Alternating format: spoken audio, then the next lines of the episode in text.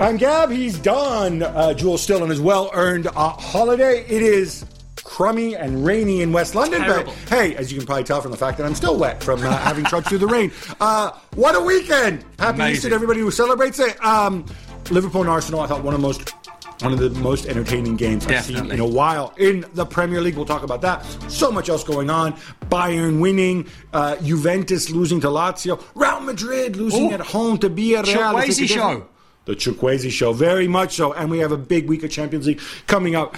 We have to start at Anfield because this is pretty remarkable. The the backstory, Don, hello, um, is obviously City winning the day before. Yeah. So you know we have this thing when you play the day before. City Exactly. are coming. Exactly. The wheels turning a little bit, but it's okay. Arsenal go out there. They take a 2 0 lead. Yeah. I thought they could have even scored a third. Gabriel Yeah. Jesus at the far post. Um, and then in the and then Liverpool in the second half come back or they score before Proper. Liverpool. That we see proper Liverpool in the second half. Yes. He doesn't. Uh, they miss a penalty at the end. Absolute chaos, chances left, right, and center. Anyone could have won it. Anybody could have won it at the end. Ramsdale coming up big. Yeah. Some tremendous individual performances. Yeah. But I want to start with this. In the popular narrative, there is a moment, and maybe it's because people don't like Granit Xhaka. I, I need to ask you this, right? Yeah. People here in England made such a big deal of the fact that there's there's an incident when the score's still 2 0, Mm-hmm. I believe, where Granit Xhaka clashes with Trent Alexander Arnold. Yeah. You know, they go face to face. And people say, ah, there's the memento Ah, This lists the Anfield crowd. Now, you played for Liverpool. You played at Anfield as an opponent. Yeah. Is this a thing? See, at the weekend it wasn't. was a thing. this a thing? The- no, the- at the weekend it wasn't a thing. Last season it was a thing when Arteta had the massive row with Jurgen Klopp and the stadium got lifted and the energy was completely different. It was a toxic atmosphere in Liverpool's favour. I think people are digging a little bit too deep in the Granit Xhaka trend thing. I think it was the goal just before half time. That's what gave Liverpool hope. I, I, I looked at that and I think that's that's a routine incident, nothing much to see. I don't think that's what set the Liverpool fans alight. I think it was sort of it was coming, it was boiling, and then the goal it gave Liverpool great hope. And Jurgen Klopp would have delivered that team talk at half time. He would have said the last 15 minutes of the first half, that was the proper Liverpool. Do that in the first 15, second half. And then the second half, looking at the game, anyone could have won it, anyone could have lost it. I would imagine Jurgen Klopp and his staff would have said to the players, that's the benchmark. That's the standards we've been setting the second 45 for the last so five years. What you're telling me is, as a player, you're more influenced by your sensation of how the game is going and what your manager And tells the goal you, and the goal huge. before halftime. Yeah. More so than the crowd roaring because Granit Xhaka, and it's just us in the media who love a good narrative Yeah. and say, "Oh, look, It- silly Xhaka again." It would have got a little spike in terms of the atmosphere, but the goal, the goal done it because Arsenal going in at two 0 is a completely different scoreline. You know, Arteta delivers a, a, a different team talk. He would have been a positive one, sensational. We can score more goals. Make sure you're tight at the back. When you go in at two one, he would have been preparing his team for an onslaught the second half. Liverpool kicking towards the Kop end. So his team talk. I'm not saying it would have been it would have been a negative one, but he would have prepped his side for the onslaught that was coming, and then it came. If you're Arteta, do you see this in the end, given the way things shaped up at the end as a point gained? Definitely. I don't. I, I, I heard people say two points dropped, and maybe in the context because you're winning two 0 and you you end up drawing two two. But I don't agree with that. I think it's just because City are on the charge. I think we know we can probably could predict Liverpool. Uh, sorry, City might win every single game from now at the end of the season. They have done. You know, last year I remember. I remember seeing a graphic last year, and it was Liverpool 12 to play, Man City 12 to play. How many are they going to lose? They didn't lose any. Both teams didn't lose. Both teams didn't lose any with 12 to go. That's how good City can be. So I think I think in the context when Mikel Arteta called it a jungle the day before in terms of the atmosphere, I think coming away from a point, I think is well deserved. All right, just before halftime, we saw, uh, or, or at halftime, as they're walking off the pitch, we saw this bizarre incident. I, I had not seen this before, and I've watched football for many years, as have Yeah. you. Uh, Konstantin Hatzidakis, that's the name of the assistant referee. Andy Robertson comes over to remonstrate with him. Mm-hmm. It looks like as he's turning away from him, he appears to elbow him, certainly uh, in the face. Robertson, Elbow or a fob? You can call it a fob, an elbow. Robertson very angry, uh, saying he, he, he, he hit me in the face, he hit me in Yeah. the face. And there's calls, oh, should he get banned? For how long? Yeah. What's it's weird. It's we- it's weird. It's difficult. Your eyes are telling you so many things. You're trying to you're trying to answer a question. Did Andy Robertson put a hand on the official? I didn't see that. I must admit, but I, I, stand corrected if, You can't if I'm really wrong. tell from the pictures when they blow can't. them up. Everything becomes pixelated. That's what I'm saying. I would imagine for sure Andy Robertson would have given him a bit of verbals for sure because why else would you go there? So you've gone over the referee. Um, I, I, I think what I saw is I think the referee, sorry, the linesman fobbing him off. But when you fob someone off, you can fob someone off in a manner. But the elbow was sort of quite. It, it does. He's- He's also bigger than Robertson, which I think plays into it too. We're going to analyze this a little bit more. Right now, I have a lot of sympathies for referees and officials Yeah. in general. I have no problem, and I think sometimes, like, I hate it when people say, oh, they have such a tough job. Uh, how can you criticize them? Oh, why don't you go be a referee? That's stupid, right? Mm. yeah. They're professionals. I want to treat them as such. uh, the authority. Exactly. Equally, um, I think, you know, these are professional players as well. Yeah. I know that you're only human, and I can imagine remonstrating immediately after an incident. Mm-hmm. But the whistle's gone for half time. Yeah. So if you chase a linesman to go and chat with him, Yeah. it tells me that you're a little bit out of control because you're not going to. Are you trying to influence him for the second half? Like, it's kind of what are you doing? The scenario, the scenario was weird because if the ref, sorry, the, the linesman was quite close to Andy Robertson and the whistle went, and say he was on his side and he's this distance apart, that's a normal conversation to have. It's it's, it's a normal bit of sort of verbal aggression you can get out your system. But it was the fact that he walked. Whatever it was, 20, 25 yards. He's got a lot of time, Andy Robertson, to think about what he's saying and what he's going to say and what he's doing. So there's the problem. We've got to start respecting the, the referees and the officials now. I mean, I would assume maybe it had something to do with something that happened earlier in the game ta- that yeah, there was Robertson a- wasn't happy with. Yeah, there was a tackle I think went on. I think between himself and an Arsenal player that I think he might have felt it was a foul or, or, or whatever. But still, it was the fact that he had the distance to walk and think about his actions. That's where it could have been stopped. And then the linesman's probably anticipating what Andy Robertson's going to say or do. Then the whole situation's just got flared. All right. You just so it seems to me there's two elements to this. One is did Andy Robertson put his hands on him? Don't know. Uh, I. I, I think it's interesting that in this age of like you know 4K HD TV, a billion cameras, I don't think we can definitively definitively say one way or the other Yeah. because certainly not looking at the pictures, because you But can even see if his hands did- are near him. But even if he did, there's a way. And if if he There's a way to free yourself from it, right? No, no, no. If you're Andy uh, Robertson, I mean, I know you shouldn't put hands on the officials, but if you sort of tap. you Yeah, know, there's a way to know it aggressively, and there's a way not to do Exactly. it. Was Mitrovic- aggressive? M- Mitrovic, aggressive. Bruno Fernandes, baby. Was Robertson aggressive in your view? I don't know what he said. I don't think it's. The, I don't think it's the. It's the hands. It's what- I- it's what he was yes, saying. I don't think it's the hand that was being aggressive. I, I don't even know if there was a touch. So if I don't know there's a touch, and I'm, an, I'm, a- I'm, a- I am a very honest guy in what I see, I would say, oh, he's pulled him back, and the referee deserved to fob him off. Right. But I don't know if there was a touch. If there was a touch, it would have been slight. But I think it was more the verbals that Andy Robertson was just about to give the referee, eh, sorry, the linesman, in his little bit of personal space. Then I think the referee, sorry, keep saying referee, referee's assistant. He then I think gives them the- Assistant referee. yes, gives them the sort of fob. It was just an ugly, ugly incident that I think stems from and starts from the players. If Andy Robertson doesn't players. go I- there, I think you also have to be aware that Robertson is little. This guy is, you know, not that he's a giant, but he's substantially oh, he's taller. buffed. He's buffed. And yeah, he looks I've like got a bit of body envy. Yeah, he yeah. looks like he spends his mornings in the gym. Yeah, right? that's envy. Uh, you have to be aware that if you turn and you and you raise, you even want to get away from him. You know, do it with with an open fist lower down, so Yeah, you yeah. get him in the chest and just kind of push him back. You know, there are better ways to do it than doing it the way he I did don't it. know what the He's an conclusion experienced is. guy. I don't know what the conclusion is because we're making up numbers. And I heard, I heard a referee this morning say, "Well, it should be the same as Mitrovic. It should No. be an Who- eight-game sorry, ban." which referee did you hear this? I'm, Mark Halsey.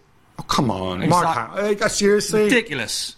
They- they- Ridiculous. uh, honestly, some of these people- You can't reference that and put them in the same just because hands are on an official. You can't reference and say it's exactly the same punishment. Yeah, look, we expect we hold referees to to a higher standard, but uh, to me, it seemed entirely inadvertent. And we got to see. We, we have to hear Robertson's version of events, and we have to hear um, this guy's version of events. I think to, to I mean, looking, looking from the outside, judging what I what I saw, I think you stand the assistant referee down for one or two games max, and you move on. I, I, I would may- think that's maybe- reasonable. What would change it is if something emerges after they, presumably they'll have to give witness statements about oh what happened. Put something out to the players. Put something out to the clubs. Stop touching and stop harassing officials.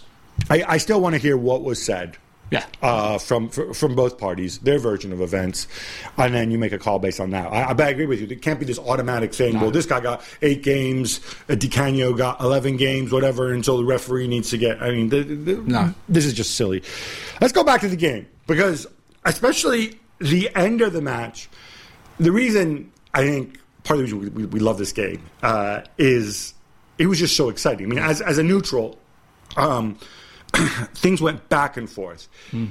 Liverpool totally in the ascendancy at the end, and in a minute I'm going to ask you what Arsenal could have done differently. Yeah.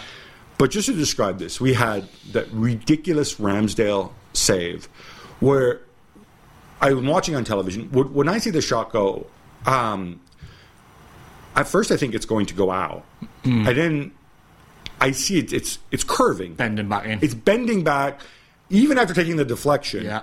And I think to myself, Ramsdale thought it was going out. Hmm. He's missed a split second, and I told myself, he's not getting to this. Yeah. He is not getting to this ball. And he does. He goes out. O monstro. uh, and he gets to the ball. Yeah. Do you know you see some keepers pull off saves for the cameras? We call them camera saves, just to make Yeah. it look good because you know it's a camera save. That weren't. That was full stretch. It was wasn't even the palm of the hand. It was the fingertips. So it tells you the agility of Ramsdale. It tells you his his the biomechanics of it. Seeing Salah's shot originally, then changing your mind because then you've got to take into fact the, the deflection off Gabriel. You've got to adjust your stride, adjust your jump, go full stretch, right-handed fingertip save as it's gone in the top corner, Kop end, incredible save. It, it was incredible. He made some other ones too. The one off of Darwin Nunez. Um, at the very, very end, this other sort of incredible situation happens where there's the ball in the box and Konate on the goal line. Um, it, it was it's weird to me because the question is, it's I know exactly what he's thinking. you don't know what body part to go with, right? Anyone else does, he doesn't then because you got two options: it's a right foot tap in or a diving header. That's your two options. And you think he got stuck without knowing? He got he got stuck without knowing, and then what he's thinking there, he's thinking, right, what's my biggest body part? What can I get the best connection? A chest. Chest. So he's thinking chest from two yards. I've got to score. But then Ramsdale comes across and gets in his I- gets in his Does way. he also go chest because he's kind Centre, of centre forward and never go chest. Midfield player would never go chest ever. It would- if, you, if you had a Rolodex of options, you go right foot finish, Right. diving header. You go through all the options. The last thing you would ever turn to as a striker or a midfield player is the chest. I'm assuming a he defender would. I'm assuming he didn't go right foot. Uh, he, he didn't go side No, he's thinking. because he's thinking biggest body part. He's thinking connection. no, I yeah sure, Yeah. but the reason for that is because where he is, he's moving. He's kind of half in the air. He's in an uncoordinated. And how many position. times in his career would have been would would Konate have been in that situation? Probably Well, once. No, probably not often. But what I'm saying is, I don't think he can sort his feet out confidently enough. So therefore you that, that he can get the side foot Right, so in then- a way because he'll look stupid. Then he then he balloons Fine. it or whatever. Fine. So if that's correct, then you take you, you go then you into go and the header. Then you go I, into- I, I don't think he had the. He felt he had the right momentum to turn Nah, his body if, to if, the if header. you can go for chest, you can go for head. So if your body's going down to chest it, you can head. His head is smaller than his chest. No, I maybe. know. and that brings you no, back but, to your. argument. but no, I'm talking what a centre forward would do because muscle memory and everything about what you've done in your whole lifetime is right foot finish. But then if you can't sort your feet, then you go roller Rolodex, you go diving header. Right. He's panicked and gone, biggest part of my body, chest. Let's just hit the target. From there, I score. And he doesn't. Um, almost immediately afterwards, there's this Arsenal counterattack um, where Martinelli, and this is not a knock on Martinelli, who I thought was was exceptional Brilliant, um, in the game. It's a three on two. Now, the Yeah. Italian in me says, wait a minute. First of all, I, I, sorry, I have to say this. You're Liverpool. If you draw this game 2 2, Yeah. I mean, I know you're chasing top four and everything, but given the way you played earlier, given the way you finished this game, you can't get zero points at home and throw this game away. How do you get caught, first of all? caught, they're caught in the emotion, Liverpool. Liverpool are caught in the emotion But of you winning the game. with control. Not in the last minute of the game, not at Anfield. Never played with any control against Barcelona. That was pure emotion. Well, when they were when when when when when, when they were three 0 down. Yeah, I got No, get the that. second leg, when they'd done them at Anfield, There was no control about Liverpool's play. It was chaos. It was emotion. That's what got them over the line. That's what got them the win. So they go. So they're going towards the Kop end, and they're, they're thinking. They're thinking emotion. We've got them. We've had them on the rack for, That, for forty that, minutes. that bugged me on the counter. You give up a goal like that, it, it kills you. It kills you emotionally. well, it would have uh, happened. Right, but that's what should have happened. If not for then, the fact but, that but then Darwin Nunez could have scored and no, no, could have that's fine. scored. But this is the very end. I mean, to me, the, the Martinelli pass that was totally Liverpool getting out of jail. I, I, I don't think, Gab, I don't think, going back to your point, I don't think if Liverpool had got zero points or one point, that helps them towards top four. It was the three points that was going to get them to top four. So they had to go all in for the win. If Liverpool lose that game in that, in that scenario 3 2, they're not going to get top four. If Liverpool draw 2 2 like they did, they ain't going to get top four. I So three had to be the number. Yeah, no, that I, I, I think that's a fair point mathematically. I just think emotionally to concede a goal like that. Oh, it would have been um, devastating. It would have been crushing. I, I, I don't know. I mean, maybe you're right. Maybe I'm wrong. Maybe I'm just being too conservative here. Martinelli, as it happens, man's been running like a maniac. Yeah. In the end, just is the pass more difficult than I think if you're hitting it in the last minute of the game where everybody's sprinting, you're hitting the pass on the move. Because it's easy, you said, we were talking before, right? It's easy Yeah. to us, we're, we're sitting in front of the cameras, uh, in, Yeah. in front of the screens, like, oh, this is easy, Yeah, right? you've got, got a cup of tea, you've got a little bit of a biscuit in front Exactly. of you. go, oh, this is easy, that little pass. Is it more difficult, actually, than. Because you've been there. Yeah, do you know what it is, Gab? If you fast forward five years of Martinelli's career, he makes that pass nine times out of ten. It's a young player in the moment, and his options are. I need to put. I'm pretty sure it was it was Bukayo Saka, the player that he was trying to find. Your options are: I'm going to play it one yard in front of him, so he doesn't have to take a touch, and he can run onto it. In hindsight, he should have played it to his feet. He should have played it to Saka's feet, and then Saka can take it in his stride and finish it. The fact that he tried to play it one yard in front of him, he overhit it by a couple, and that's when Alisson come off his line and just about done enough to get rid. So it's a it's a it's a rookie mistake from a young player, but I wouldn't beat him up because experience tells me he'll make the right choice in a few years' time. You think it was that? It was, it was a choice that he made rather than mishitting it. I wasn't a miss it, yeah. He, he, he, see what you've got to try and think of, and I, I, listen, a really, really funny story. I, I've got, a, I've got a guy who I, who I talk with over in Ireland, and, and we play sort of vets football, and I'm in his phone as Einstein. So whenever I call him, Einstein pops up on his phone. It's a running joke because we had a, we had a few beers, shall we say, till about four in the morning, and I was trying to explain to him, which is really difficult to try and explain. And if I'm a midfield player, and let's just say I'm playing with Darwin Nunez, and I get the ball in midfield, I've got all the biomechanics of what I see. So my brain's telling me Darwin Nunez is in. My eyes see it. It goes down to my body, down to my core, down to my right foot. Then I've got to judge the 32 and a half yard pass into Darwin Nunez. And by the way, he's running at 17 and a half miles an hour. And I've got to put that on a dime, right? It's impossible to explain. And footballers never know how they do it. So you just do it on reflexes, you do it on instinct, and you do it through experience. Well, it's interesting here because you, you So how do so the Einstein bit? How do footballers do that mathematics? How do I do a 32 and a half yard pass mm, it's to not the guy that's footballer, running it's at the footballer's 17 and a brain half? that does that. Yeah, but do And the, then- but, then but we can't have- do we can't do the maths. No. in our brain, but somehow we do because No. we find the passes. Well, and, and that's what, that's really interesting, and, and I think the difference is what you lose is the ability to do it, not the decision. So if you play now, you can probably see things when you say this is the right decision. I don't know if I can do it because I retired ten years ago. Yeah, but, Right? but but all of it comes into the equation. So what you would say to Martinelli next time you play that pass, if you're in that same scenario, you can't overhit the pass. right. Right? So he's Because- got more because it bring- data in his brain. Because it, got- bring- it brings Alisson into the game. What you can do is you can slightly underhit the pass. Because if you underhit the pass, it's still going to get to Saka. All right, a couple more things. Um, just on Arsenal, did is Arteta sitting there kicking himself, saying I could have done something differently in the second half? No, I don't think so, Gab. I think I think it was the emotion. I think it was the wave. I think everything that he saw coming when he called Anfield a jungle, and there's a reason why Arsenal haven't won there in a long time. It's a reason why I think take COVID out the scenario for Liverpool. They're unbeaten, not unbeaten, but they've lost like one or two games in about five years at Anfield. I stand by. I think it's the hardest place to go and get a win Anfield. And that's City why and that's why you said Arsenal got a point at Anfield. Um, and, this is a point one rather than two points lost. Arsenal's I think so. Yes, because it's still in Arsenal hands now. The title. It's in City's and it's in Arsenal's. Yeah, six points. Six points. City have a game in hand, and there's the head-to-head. Yeah. I think that's what it So the narrative, everyone's going, oh, it's back in City's hands. like, It's not. It's in. Arsenal's hands as well. to. 50-50.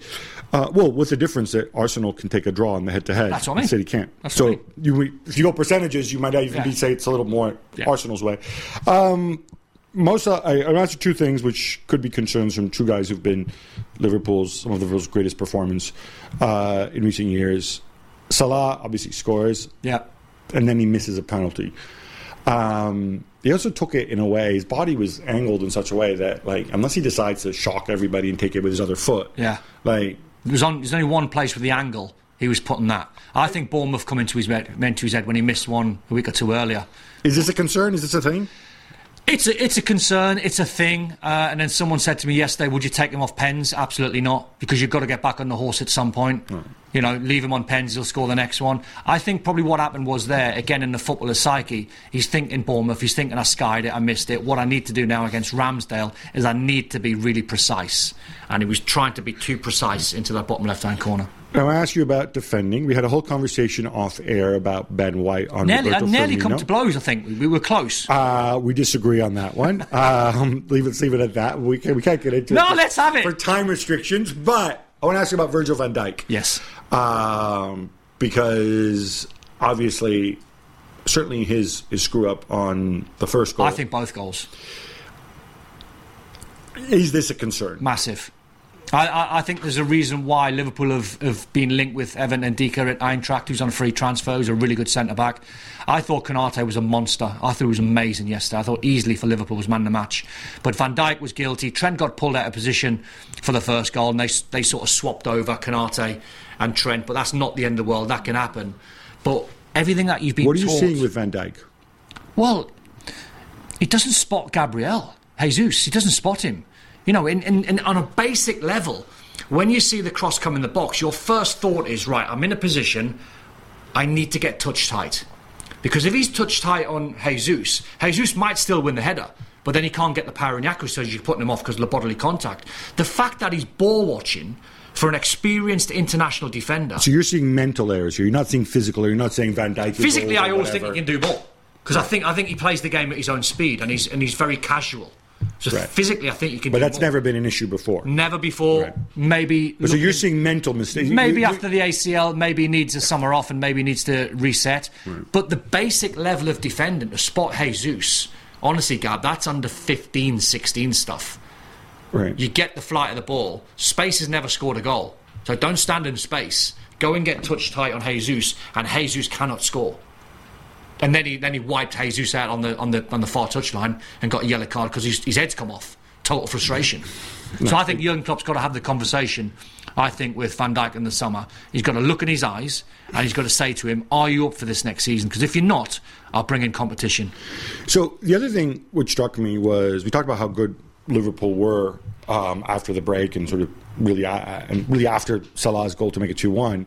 Um, he didn't actually make any changes until the hour mark, and interestingly, he started Curtis Jones, Yeah. who's obviously been up and down for kind of like Yeah. the last two years, uh, and Diogo Jota sort of. But he loves his attitude. Well, Klopp loves his attitude. I like the idea. Play Salah and, and Gakpo maybe you know a little closer together, Yeah. Jota a little in behind. That, that that's fine. But then when he makes the changes, the guys who come on are Thiago and Darwin Nunez. Yeah. If you said to me in the summer that in a key game at Arsenal, these two guys would be coming off the bench, Hmm. Well, well, fitness plays a part, uh, and, and I read a report um, that Darwin Nunez has looked a little bit off in terms of being in the red zone and not as sharp as he should be. I thought Klopp should have started with him because I looked at Ben White and I thought Darwin Nunez, Ben White, he could he could. well, it's also when the guy, guy who's keeping him out of the lineup is Cody Gakpo. yeah, yeah, but but but, But it's not like- yeah, but Gakpo played through the middle. Sorry, Firmino played through the middle and they were interchanging with, with, um, I'm talking about Nunez now. yeah, yeah. I'm saying so, so the choice is Nunez or Gakpo. It's the choice is to play Nunez and Salah, Yeah. or you play Salah and Gakpo. But I right? understood. But I understood the changes because because Liverpool were. I wouldn't No, say. no, I'm not someone I'm asking. I'm asking. Thiago and Nunez do not start this game. Yes, but they've not been there. Do you think it's purely down to fit? Well, fitness? Thiago's first and you came can only back. give him a half hour. Well, yeah, you, you- I mean, can you can you start can you start Thiago against Arsenal from minute one when he's been out for a month and a half? No chance. Or does he have 45 minutes? I, I, Well, he did. Well, he came on. He came Well, on half an half hour. an hour. Right? Yeah, yeah. Yeah, no, no. I, I, I get that point. It, it was interesting to me though that when I cycle back to when If if everyone's fit, everyone's fully fit. Darwin Nunez starts and Thiago starts. But the context is they haven't been fit. and this brings me to the point I was trying to make is Thiago arrived. It wasn't an enormous fee. I think it was twenty odd million. Right? It was a big contract, older player, Mm. Yeah. horrendous fitness record. Yeah. And I was always on the fence about did this make sense? Did you get him only for certain games? And for me, the jury is still out. Still and, out. And, and, and, and, and I think, I think that's fair. I think we're judge, I think we're not we're not judging Thiago on his level of ability. Guy's absolutely world class. it's his ability to stay, to be available. and to shut down because we're comparing. I think, I think when you look at the job that Gini Wijnaldum done, who was a very, very underrated player in terms of everything, goal scoring, energy, Right. you know, close people down, set the I- tone. That's not Thiago's game. So they're two completely different I, players. I think the mindset at the time was look, we'll be against 80% of teams, we don't need Thiago. So even if he has had these injury issues when we signed him, and we Yeah. know when he's older, he's going to cost us a lot of money, that's fine. We need him for those big games against you know Manchester City, Yeah. Chelsea at the time, Bayern, Champions, wh- wh- whoever we play, right? Yeah. Those are the big ones that we need him for, where he gives us that ability to unlock teams that sit and, and, and park the bus. Um, but I, I, I think it's interesting that you invest so much into somebody in spot duty and. It almost worked. I mean, I, I- I, you could argue it has worked, right? They they, they reached Champions League Oh, finals. They they won league. They won the league. Um, but when, when they signed him, I thought, what a player. And I still think, what a player. But he can't shut down like Gini Wijnaldum, and he can't Right. shut down like Prime, Fabinho, and Henderson. It's not his game. He's, he's, a, he's a controller. And when Liverpool, over the last five years, have been playing, he's only been there, what, two or three years, every team, more or less, in the Premier League, apart from one or two, have always sat off Liverpool. That's when he comes into his game. It's not when teams are counter pressing him and running off the back of him because he's slow. I was a slow player, but Thiago is incredibly slow. But what he does with his pitcher and his passing, he should be opening teams up left, right, and centre. Yeah. And in the end, when he opens teams up, obviously that's a goal. It's a low scoring game. I guess it makes sense. I don't know. To me, he remains one of the more interesting signings that uh, Liverpool have made in recent years.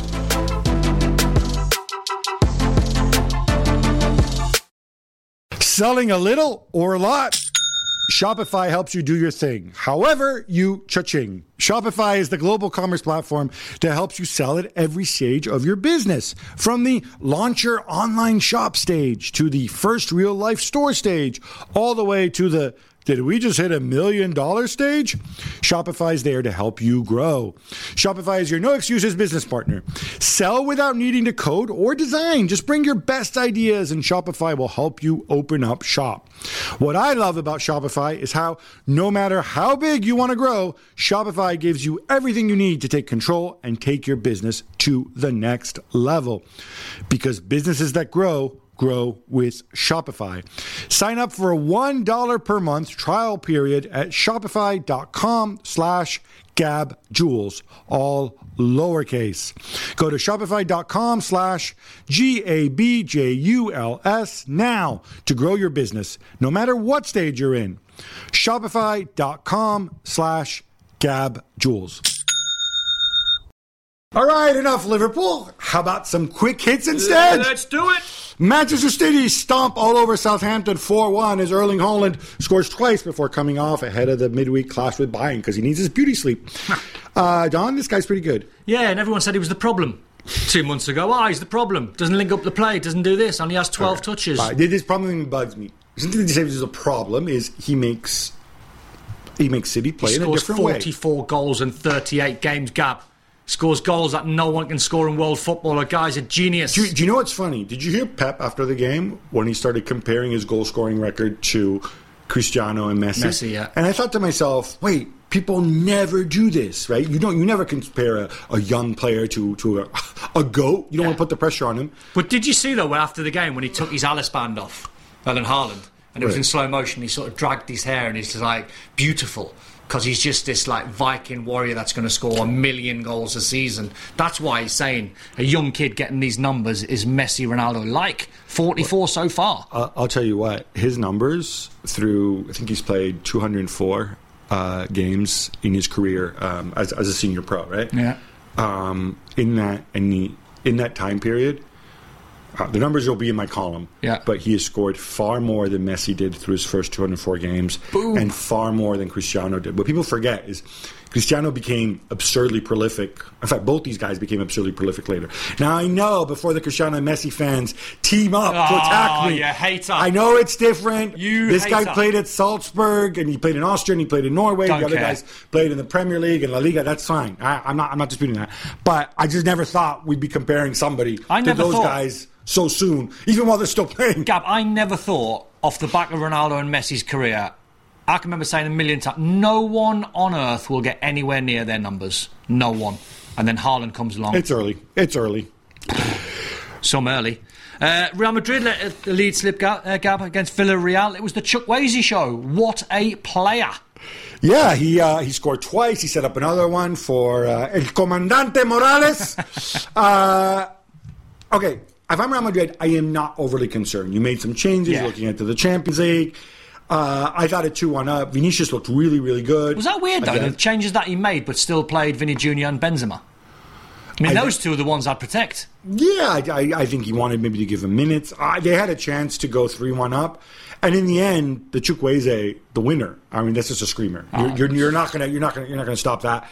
Um, so I'm okay with it. If you're Real Madrid, I think Yeah. mentally they're thinking, all right, let's win the Copa del Rey and let's win the Champions Yeah. League and let's have a nice long summer.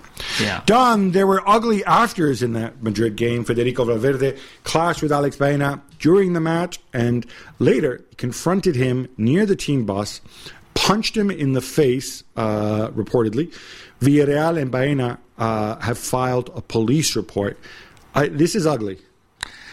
It's very ugly, and the comments that the player made about Valverde's son allegedly, Um, I don't blame Valverde for punching him in the face. I don't. If I'm a, if I'm a young player, if if that level of abuse, But he made the comments before, though, when they played yeah, last but time. still, I mean, what a thing to say, Gab. I mean, people can, Yeah. you know, people can, you know, Can Google them. can Google them and, re- and read exactly what he said about his, his, his newborn child. I'm not surprised that a young player like Valverde or an experienced player, there's a line I think you don't cross. Baena denies making those comments. Um, what I am, what I would caution Real Madrid against is if you can see Valverde is upset, and this is what I don't understand. Who's near the buses and stuff. You need to have people on top of him. You need to have people near him to make sure that he goes nowhere near Definitely. the other bus. I'd agree with that. And he doesn't make something because if the police get involved and you find the wrong the wrong sort of people, Yeah. um, this could turn very very serious very I, I- I agree, but I think I think from a footballer's standpoint, I think there's a line you don't cross. And I think he crossed it if he said the words that he said. Uh, so PSG beat Nice 2 0 to keep their six point lead at the top of the table Gab. But this was not straightforward. So first of all, congrats on the three points. This was this was really important because Lens won on Friday night. And seriously, we can joke about this, ha ha ha, Farmers League, all these muppets joking about it, but they're nearly throwing this away. If they had lost this game next week, they play Lens, and then after that game. They could be level on points, right? This is how, which seems unthinkable, Yeah. right? Yeah. Um, yeah, they, they they went ahead with Lionel Messi, and then they were rubbish again. And then it was all down to individuals. And uh, Nice hit the woodwork twice. Gigi Donnarumma had How to did make. that not go in when it hit the crossbar post and was like, my eyes still tell me it was over the line? It is. Goal line technology disagreed, and Sergio Ramos scored a late one. Um, man, this season cannot end quickly enough for Paris Saint Germain. That's all I can say. And I'm sure Jules uh, would agree with me. Lazio beat Juventus 2 1 to strengthen their hold on second place, at least until we hear from the appeals court on April 19th. Don, you watched him. What did you make of this version of Sarriball? Sorry ball in effect. Oh, God, they were amazing. I've not seen Lazio play this well for years. Like, We've had Lottie. some pretty good performances this season. No, no, I Yeah, mean, no, I right. mean in Okay. terms of the consistency and how, how, Yeah. they've been playing. I mean, I've watched Felipe Anderson a million times when he's played for Lazio and same at West Ham. The guy was just disinterested when he didn't have the ball. Sarri's got him working back. He's got him tracking. He plays as a false nine when Immobile's not playing. Pedro's really fit at his age 35. The midfield players like Cataldi keep hold of the ball. There's people like Kevin De Bruyne who are amazing, but is there a better midfield player out there in Europe than Milinkovic-Savic? Luis Alberto might have something to say about Well, that. exactly. yeah. But in terms of like the, how they play, I mean, it's amazing. It's so much fun to watch. It was great. It was a fantastic. say something nice about Juve's second half? Crank it back into Uh, it? mate, well, we'll, we'll we'll get into some contentious decisions about them. But I mean, yeah, there was loads of decisions in that game. I'll keep it to just two. Uh, should Sergei Milinkovic-Savic's goal have struck off for a push on Alex Sandro, and should Manuel Locatelli have been sent off, sent off for his tackle on Milinkovic-Savic? So I'm glad the goal stood. Um, I think the goal should have stood. Yeah. Um, he does push him. I don't think it's a particularly powerful or violent push. It looks like a kind of push for distance. So you think he pushed him, but the goal should stand? He put his hand in his back. We can That- see that. We, we can see that clearly, that right? was my trouble on commentary on the game. Well, but equally, if you're Alex Sandro, he jumps into the air, throws his arms into the air. Like, what? You want to make sure the referee sees you? That's exactly what he's doing. It's fine. Maybe next time, put a body in Milinkovic Savic and don't concede the goal. True. Right? Uh, don't gamble on the referee and the VAR. True. Uh, to, to, to go. I mean, certainly they communicated. There was a there was a silent check. Um, if if they'd seen if they'd sent him to the screen, would he come up with a different decision? I don't know. But My- to my me, only problem- I have no issue with it. Yeah, no, no. Th- th- This same. is a physical game. My, my only and problem. I don't like players who do well. No, no, no, I get it. My only problem trying to call the game was this was a pundit's nightmare. I think this is a referee and VAR nightmare, as in you can't win in this scenario because you're trying to judge the contact, and we can all second guess what we thought went on. But there's only two players and the whole planet that knows how much contact there was: Milinkovic, Savic, and Alex Sandro. I think they know They're- the contact, only the two players. strength of the contact, yeah, Which we don't know. And the other one, the, the Locatelli one, because I like, Horrendous, tackle. I don't think it was malicious. Oh, Gab, it was a leg breaker. It certainly came, turned out that way because It was- it oh, I- sli- listen. slides over the top of the ball. I've done them. I've done them tackles. Horrendous tackle. I don't know what Milinkovic Savic is made of that he was fine. Wow. he, he- well, yeah, he limped off and he was, you know, pulled his shin pad down as he limped off at half time. And in, in my humble opinion, he was a lucky man that he didn't get seriously injured. Manchester United overcome your old club Everton, uh, one of your old clubs, Everton 2 0, though they're stressing over Marcus Rashford's condition after he limped off. Don, I thought United fully deserved this. Massive. I thought they were brilliant. I thought first 45 minutes, I thought they could have been five up. I thought Everton under Sean Dyche at Old Trafford, I wouldn't say bottled it, but I thought the game plan was awful because Godfrey got done over the top from Antony about five times, and Pickford had to be on his game to keep it down to one, and then obviously they got the second. But the story is Rashford, isn't it? Because when you watch Man United, he's the only one that scores the goals for them. Well- he's the only one with a level of goal scoring ability. Martial, I don't think we're ever going to be convinced. Weghorst's not going to hit the numbers that Rashford's got, so they'll be sweating this morning. Shout out to uh, Bruno for playing deeper, and I thought playing very, very well Played in well. that deeper role. Yeah, but that's that's the story. Um, they've got to get him fit.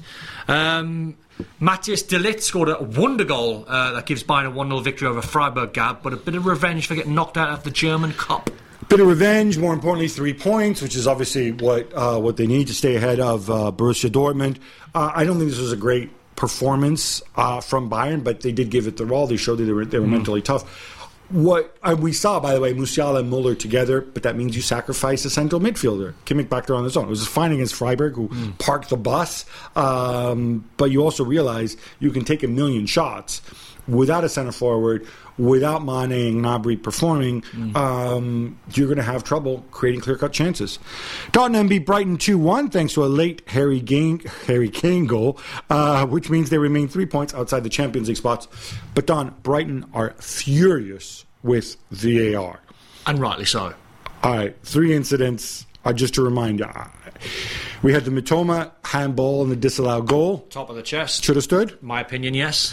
We had the Welbeck shot, which came off of Mac Allister's arm. I'm okay with it. I thought it was a handball. It might have hit the hip, but I thought it struck the hand, so I'm I'm okay with that. And that's under the interpretation that you can't score Exactly. with your arm and whatever. Obviously, Yeah. knew nothing I can about get, it. I can get on board with that one. Hojbjerg on Mitoma, Stonewall penalty, 100%. million percent. I think it was another one with long leg long pulling somebody pulling back. a shirt, another penalty. I mean, honestly, I mean, uh, I, mean, I, I think Howard Webb's phoned up Brighton to apologise. I think, I believe that's the fourth time they've had to apologise to Brighton this season. So if you go into a game and you play that well and you create those chances, you're going to be livid if you're De Zerbi and Brighton. yeah, 100%. You're gonna be- not a good day for VAR. you're gonna be and not a good performance from Spurs, I thought. No, they're going to be fuming. Uh, Gab, there was an all-Italian clash uh, on the sidelines between Stellini and De Zerbi, both managers getting sent off. What's the history? Um, I'm not. A, I've heard different versions uh, about this and different versions from uh, the two camps. Um, some people said, "Oh, De, uh, De Zerbi was annoyed that Stellini praised Graham Potter and the work at Brighton and didn't praise De Zerbi enough." I don't think De Zerbi can be a bit persnickety, but I don't. I, don't think De Zerbi's ego is such. Um, uh, so I genuinely don't know, but it happened before yeah. before the game. During the game, I think Stellini realized I'm just going to ignore him, which I think wound him up more. Stellini's staff, by the way, Stellini tried to ignore him, but had no compunction about his staff yeah. having a word. he was way. after it, wasn't he? De Zerbi, he was after it. De Zerbi was angry. I think he let himself down here. It's the second time he's been sent off uh, this season in the Premier League, and as he pointed out, it's not like it's something that's happened to him uh, too many times. Well, yeah, uh, they're getting in, set, they're getting sent off not because they're having to go at the officials. It's not controlling the, bench. It's not controlling your players or staff. Yeah, and you're having a go at each other, yeah. which shouldn't be happening. No. Um, Newcastle stays third with a win over Brentford as Nick Pope saves uh, Ivan Toney's penalty.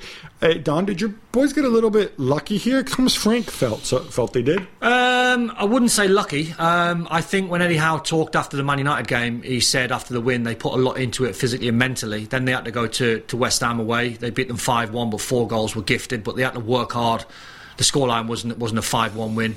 Um, and they stayed down. They didn't, didn't go back to the northeast. So going to the Gtech, I would have took a point before the game. I think if you asked Eddie Howe before the game when it was four wins on the spin against a team that, in my opinion, is one of the best at home and being in your faces and aggressive and play really good football, I think you take a point. So to go away from that with a 2-1 win and five wins on the spin. So fully deserved, not lucky this year. Yes. Okay. To answer it in a All short right. question, yes. Um, Youssef Moukoko comes off the bench and gets a late winner for Dortmund against Union Berlin. Uh, are they still in the hunt? They're still very much in the hunt. They're two points back, and this is a really good performance. And honestly, they battered Union Berlin. They, they, they won a goal up, should have scored more. Donyell Malen playing well. Gave up that goal, and in the past, you would have seen Borussia Dortmund crumble. Oh my goodness, we're coming, you know, two defeats in a row. This is we're going to drop points again. But no, they didn't. They kept knocking, kept knocking. Happy for Moukoko too. I think this was his first goal since November, something like that. He gives them something different for, mm-hmm. to Sebastian Haller when he comes on. Yeah. Uh, well done, Dortmund, and you know, roll on the title race. Frank Lampard Jr. makes his debut on the Chelsea bench, but a superb goal from Wolves' Mateus Nunes means they lose again. Did you see anything different from Nothing. Chelsea? Nothing different. I'm looking at a group of players now that are the same players. We saw Mudryk on the bench, Sterling, yes, four three three. Well, no. Sterling, no play. Kanté. No, well, Kanté was a miss. Um, you know, that, that's a worry for Frank Lampard. You had, you had him to that midfielder, a different team, but there Sterling never got a kick. Havertz is just completely shot of any sort of confidence. Mudryk's a good young player. He's not 88 million quid. Leverkusen, I think, bid 30 for him in the summer. You're looking at a team that, when you write them all down on paper, they're a good team. I thought Fofana was easily man of the match, but I saw nothing different. Well, you've depressed them. Uh, so both uh, Milan clubs were held on Friday night, Gab, ahead of their Champions League clashes this week. Who looked the better, you know, everybody, Inter or Milan? I, I, look, there's gnashing of teeth, pulling of hair. Oh, we're dropping points. Yes, it's important for the table. I'll give you that. I thought both teams created a ton of chances. What was different, Inter were beaten by a worldy, an improbable worldy from former Inter player Candreva uh, in the 90th minute. Didn't that hurts. It. But they missed a million chances before that. Uh, Milan also, Empoli had zero shots at all in the game until like the 80th minute. Uh, they created chances. I'm okay with that heading into the Champions League. We're driven by the search for better. But when it comes to hiring, the best way to search for candidate isn't to search at all. Don't search, match with Indeed. If you need to hire, you need Indeed. Indeed is your matching and hiring platform with over 350 million global monthly visitors, according to Indeed data, and a matching engine that helps you find quality candidates fast.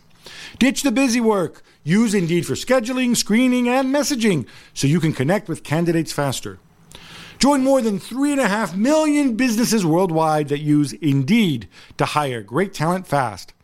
And listeners of this show will get a $75 sponsored job credit to get your jobs more visibility at indeed.com slash gab.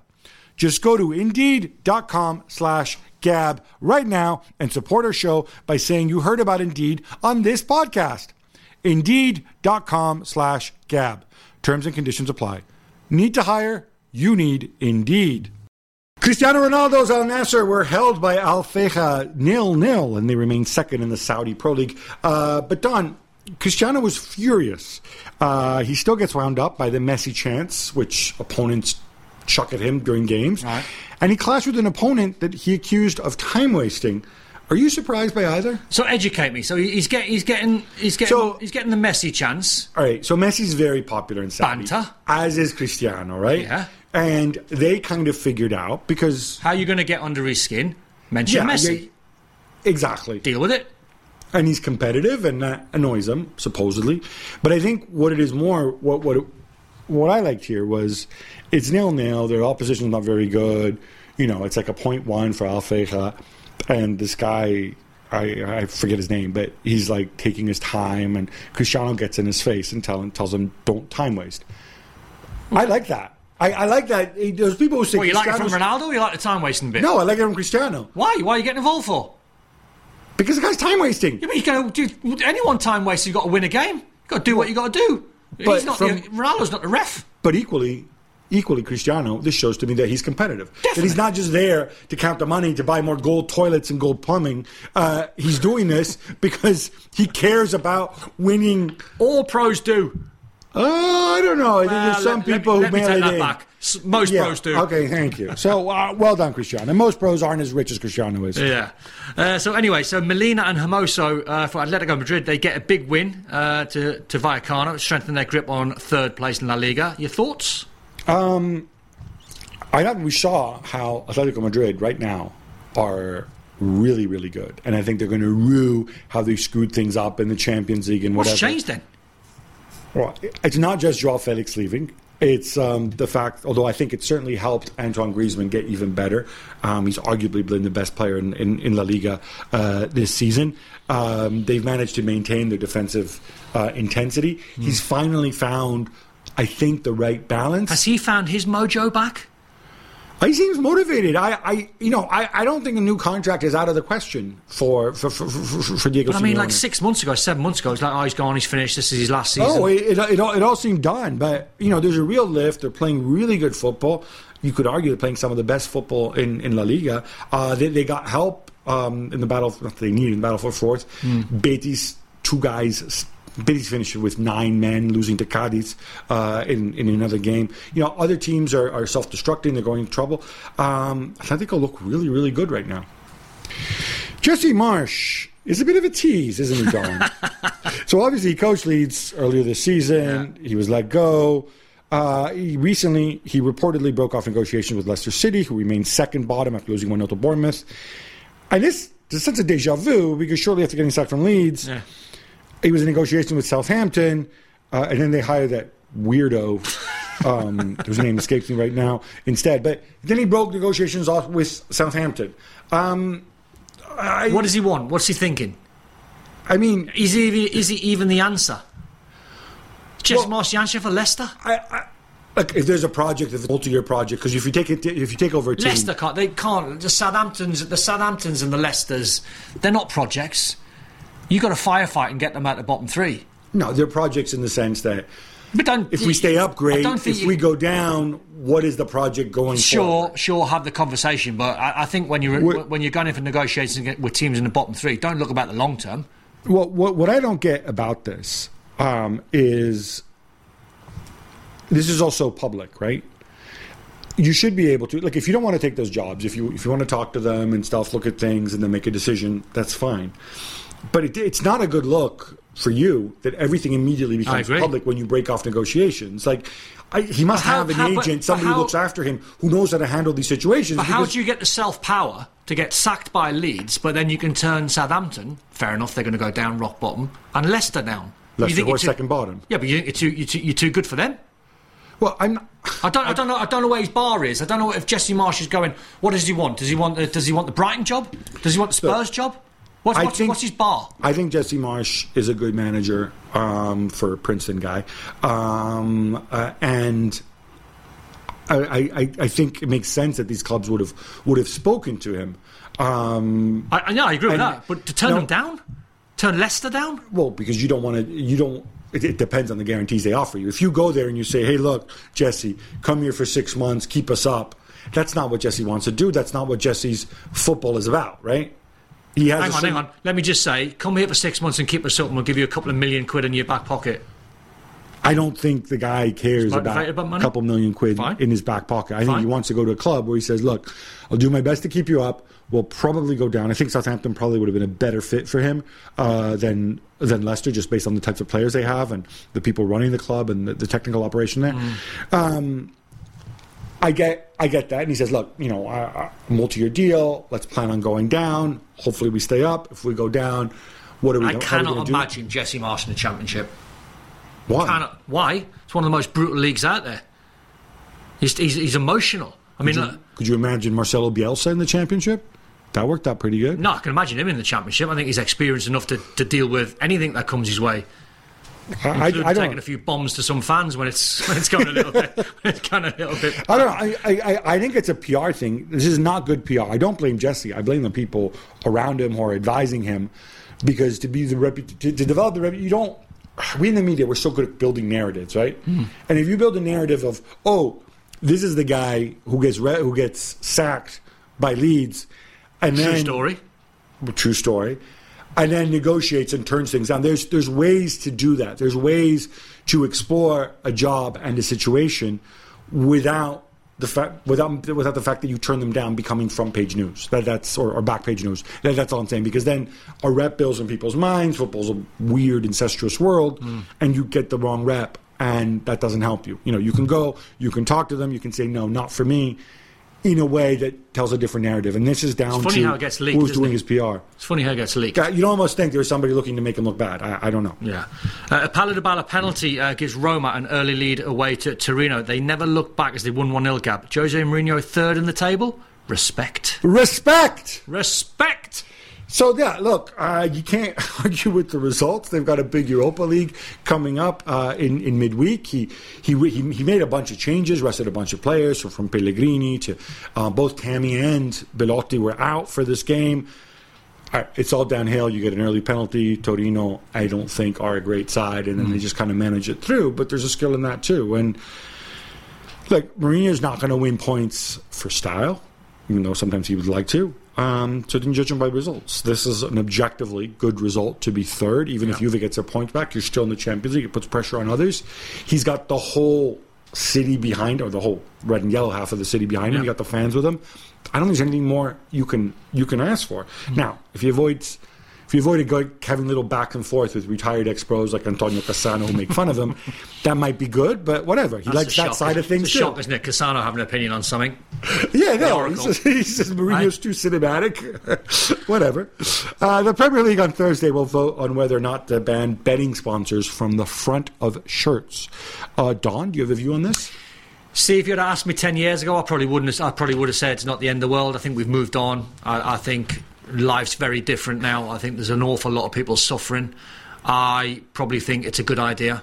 I think we can try and keep uh, irresponsible gamblers away from gambling by what you see visually. If you're constantly getting pumped out ideas with, with betting companies across shirts, advertisement boards, etc., I think it can even if it just helps one person gab, I think it, it's a good thing. So it's already happened in some other countries. I, I think. Um, look, I, I, I'm fine if people want to want to bet on football in the Premier League and in other countries too in Europe. There's been a weird dynamic because if you look at the names of those sponsors, right, those aren't sponsors. Those aren't bookmakers that are readily available, you know, in this country. Right. They're almost all Chinese based, and they exist because there's a ban in China on on advertising these things. Oh, right. And so, what's the easiest way to get around the ban? Hey, I'll pay five million to Premier League clubs since Yeah. the games are broadcast in China, Yeah. and you can see like eight eight eight bet or so the weirdo one. Remember Man Bet, which sounds like you know Newcastle, book- Newcastle had one or have one. I can't remember Newcastle I sponsored know, them. it's That not all about Newcastle all the time. no, I it's know betting company across a betting company across the front. But Man Bet I thought was funny because it sounded like you know bookmaker for people who use Grindr or something. Um, but uh, it was uh, it, it was just. I think they should investigate also because many of these brands they're all owned and are funneled through the same people. It's if you don't need it, maybe you think about it. You can still have betting partnerships. Nobody's talking about making it illegal, but some of these you know they exist for a reason, which is to circumvent in other countries' laws. Yeah. Yeah, I think this is something to consider. Yeah. Uh, the Mirror reports that the Premier League are considering a major shake-up after they would sell their TV rights uh, for the next title Gab. What are they planning? So this is something that leagues around the world always pretend like they're going to do. Right. Because they want broadcasters to put more money in, and it's something that might work in theory. Basically, the idea is, is the Premier League says, you know what, instead of selling my television rights uh, to to Sky and BT Sport in the UK, to, to NBC in the US, to whoever they sell them to around the world, how about I go and I produce the games myself in house, right? And I set up my own streaming service. And then instead of paying a subscription Yeah. to the broadcasters, you just pay the subscription direct to me. Um, and then we make money. It's an interesting one. They've always sought partners because they say, like, we're not a media company. But in the end, what we're seeing with streaming is, and, and because I think they felt that they could get more money from broadcasters, because broadcasters, you know, they often sell you a whole package along Yeah. with it. If it's if it's you know a cable subscription or a satellite subscription, they sell you the dish and whatever, and they upsell you. But we're in an age now where so many people have cut the cord, and people are just buying streaming services just to just to watch game. And Yeah. I subscribe to something called Viaplay Yeah. so that I could watch La Liga. Yeah, um, you know, um, maybe maybe there's something in this. I think it would be a bold move. It would mean giving up guaranteed money because you're not going to have a guarantee. Yeah. It comes down to how many subscriptions you can sell. I think in the past, also with concerns of piracy, whatever, people want Yeah. their money.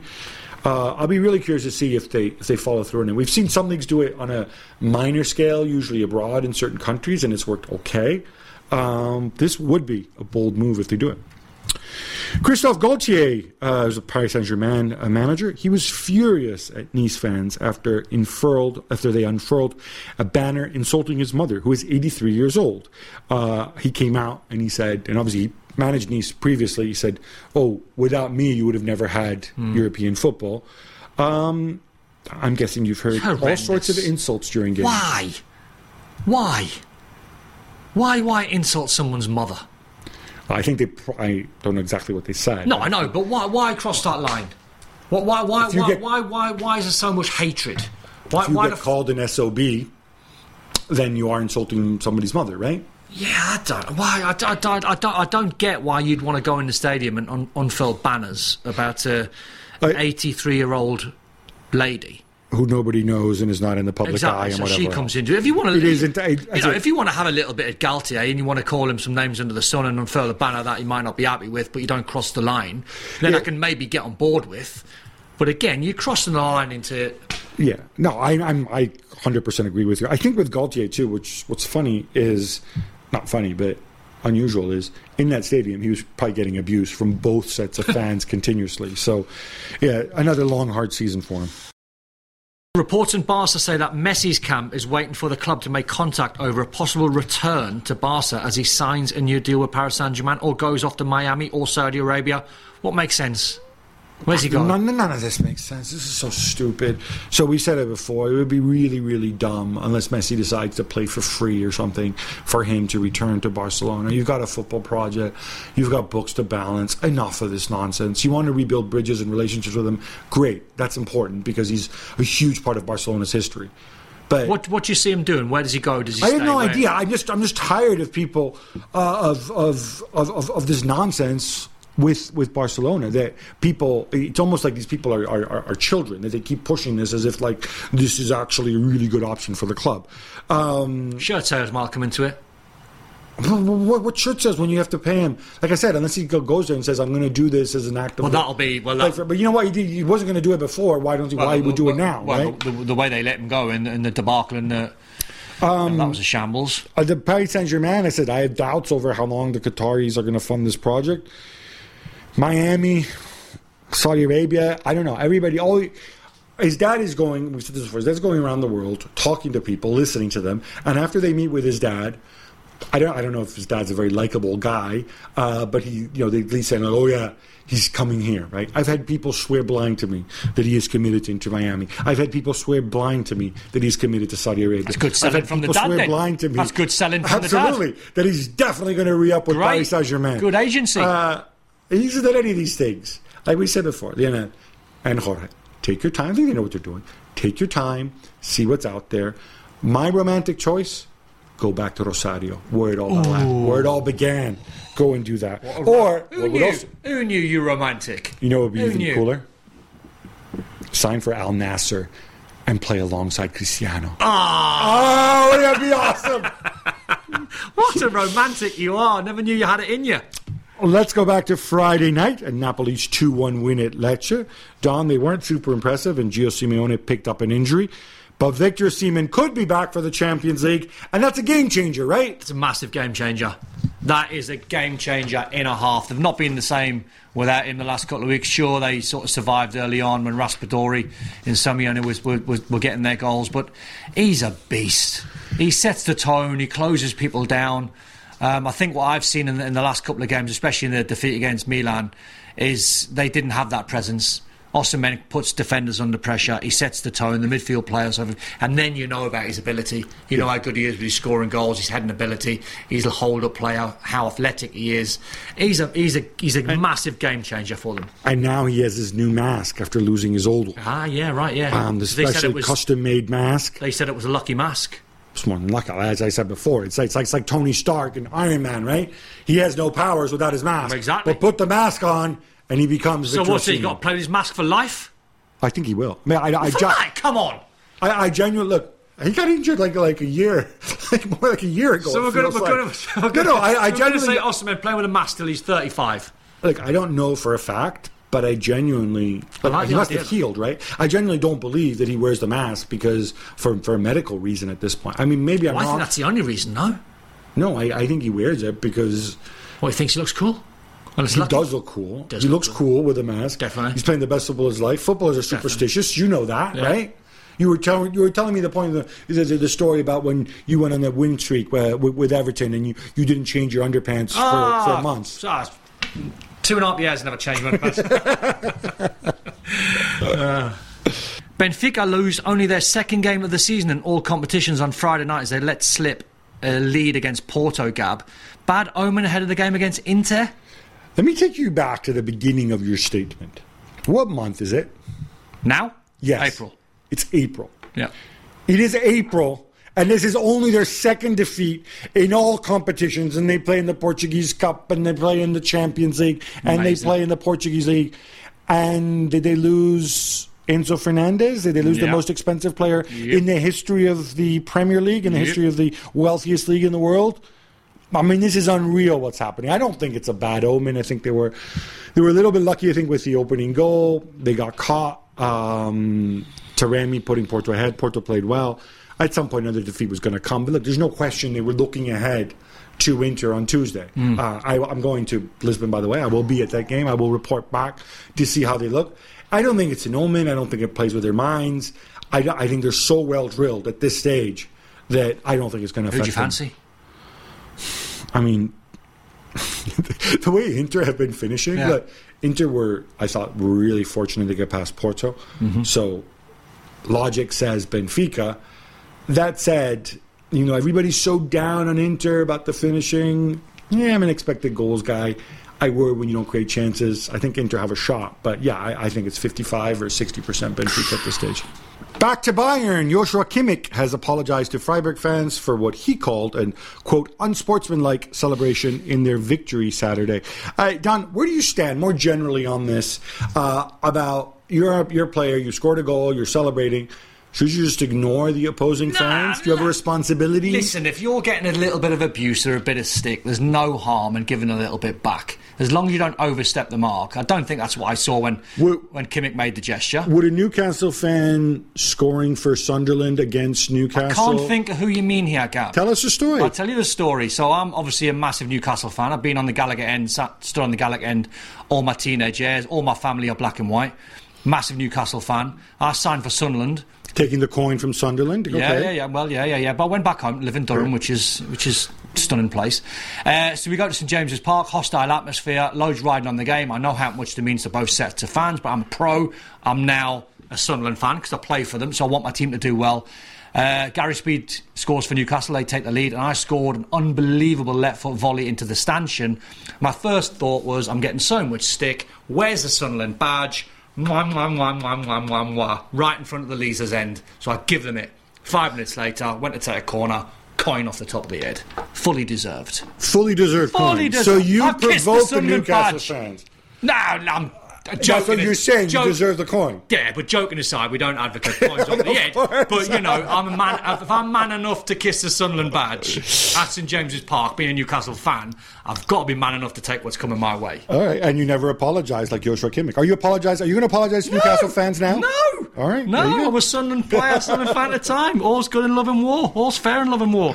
Uh, so Wrexham play Notts County. I can't wait for this game. Both on 100 points. It's going to be amazing. But it's cost Ryan, Re- Ryan Reynolds and Rob McElhenney a lot of money. So look, so the, the, the Wrexham's accounts have come out, and some people have calculated that they've put in between them, they've put in close to ten million to be in. Now that's how much they put in. Now, what these calculations don't calculate is how much are they getting out in terms of obviously their own personal publicity for themselves. Yeah. Also, I believe they also made a reality TV show, Yeah. which is on some streaming network. Right. I believe Disney Plus. Might have sold for 11 million. yeah, you know, maybe they're getting some money off that too. So, look, I, I think it's a nice story. I think what you are seeing is that, you know, along with the fairy tale, there's been serious investment. And I'm okay with that. I'm okay with that if people are committed to it. Um, you know, when, when, when they first did this, I said, I hope they're not just doing this for publicity and they're serious about this. I think they've shown that they are serious about it. Do they get an economic return? Yes. Are they still losing money on it? I don't know. But that's okay. Yeah. Because I think they've Well, if done they're something- okay with it, happy days. Exactly. I'm, I'm, I'm all right with that. Uh, Don, Amazing. this brings us to an end. Um, but so thank you for for filling. Uh, I wanted to say filling Juls's big big shoes, but he's got little teeny tiny, tiny, feet. yeah, tiny shoes. Um, we're going to be back on Thursday and look back at some Champions League action. That's right, quarterfinal stage. Until then, uh, love the game, love your neighbor, love yourself. We're driven by the search for better. But when it comes to hiring, the best way to search for a candidate is to not search at all. Don't search, match with Indeed. If you need to hire, you need Indeed. Indeed is your matching and hiring platform with over 350 million global monthly visitors, according to Indeed data, and a matching engine that helps you find quality candidates fast. Ditch the busy work. Use Indeed for scheduling, screening, and messaging so you can connect with candidates faster. And Indeed doesn't just help you hire faster.